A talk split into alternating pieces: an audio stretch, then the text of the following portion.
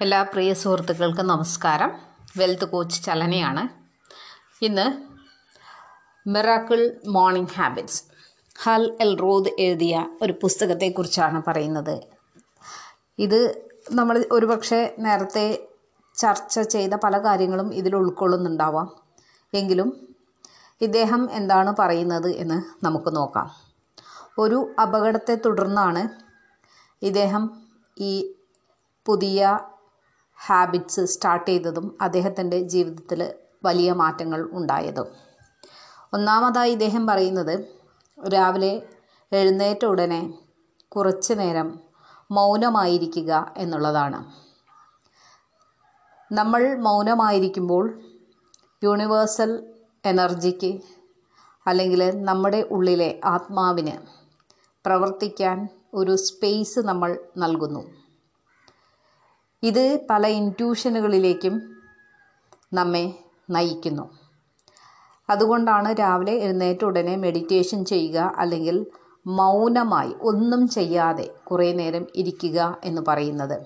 ശരീരവും മനസ്സും ശാന്തമായിരിക്കുമ്പോൾ പുതിയ ആശയങ്ങൾ വരികയും അവ പ്രാവർത്തികമാക്കുമ്പോൾ ജീവിതത്തിൽ അത്ഭുതകരമായ മാറ്റങ്ങൾ വരികയും ചെയ്യാറുണ്ട്. രണ്ടാമതായിട്ട് അഫമേഷൻ അഫമേഷൻ എന്ന് പറയുമ്പോൾ നമ്മൾക്ക് എന്താണോ ആവശ്യം. ആ മേഖലയിൽ കുറേ അഫമേഷനുകൾ നേരത്തെ തയ്യാറാക്കി വെക്കേണ്ടതാണ്. അത് ആരോഗ്യമാണെങ്കിൽ ആരോഗ്യം അല്ല ധനം അതുമല്ല ജോലി അതുമല്ല നല്ല റിലേഷൻഷിപ്പ് എന്താണ് എന്നുള്ളത് മുൻകൂറായി നിശ്ചയിക്കുക. അതിനുശേഷം ആ മേഖലകൾക്ക് ആവശ്യമായ അഫമേഷനുകൾ എഴുതി വെക്കുക.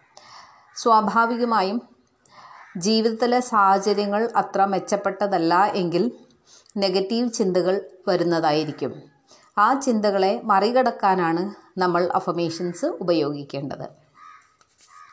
മൂന്നാമതായിട്ട് വിഷ്വലൈസേഷൻ.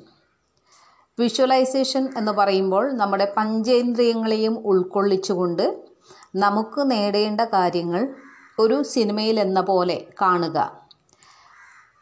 ഇതിനെയാണ് വിഷ്വലൈസേഷൻ എന്ന് പറയുന്നത്. വിഷ്വലൈസേഷനെ കുറിച്ച് ഞാൻ നേരത്തെയും ഒരു പോഡ്കാസ്റ്റും വീഡിയോ ഒക്കെ ചെയ്തിട്ടുണ്ട്.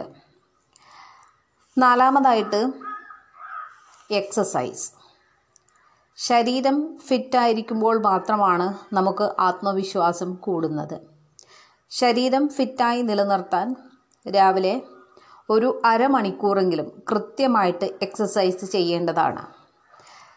ഇത് ചെയ്യുമ്പോൾ ഉള്ള മറ്റൊരു ഗുണം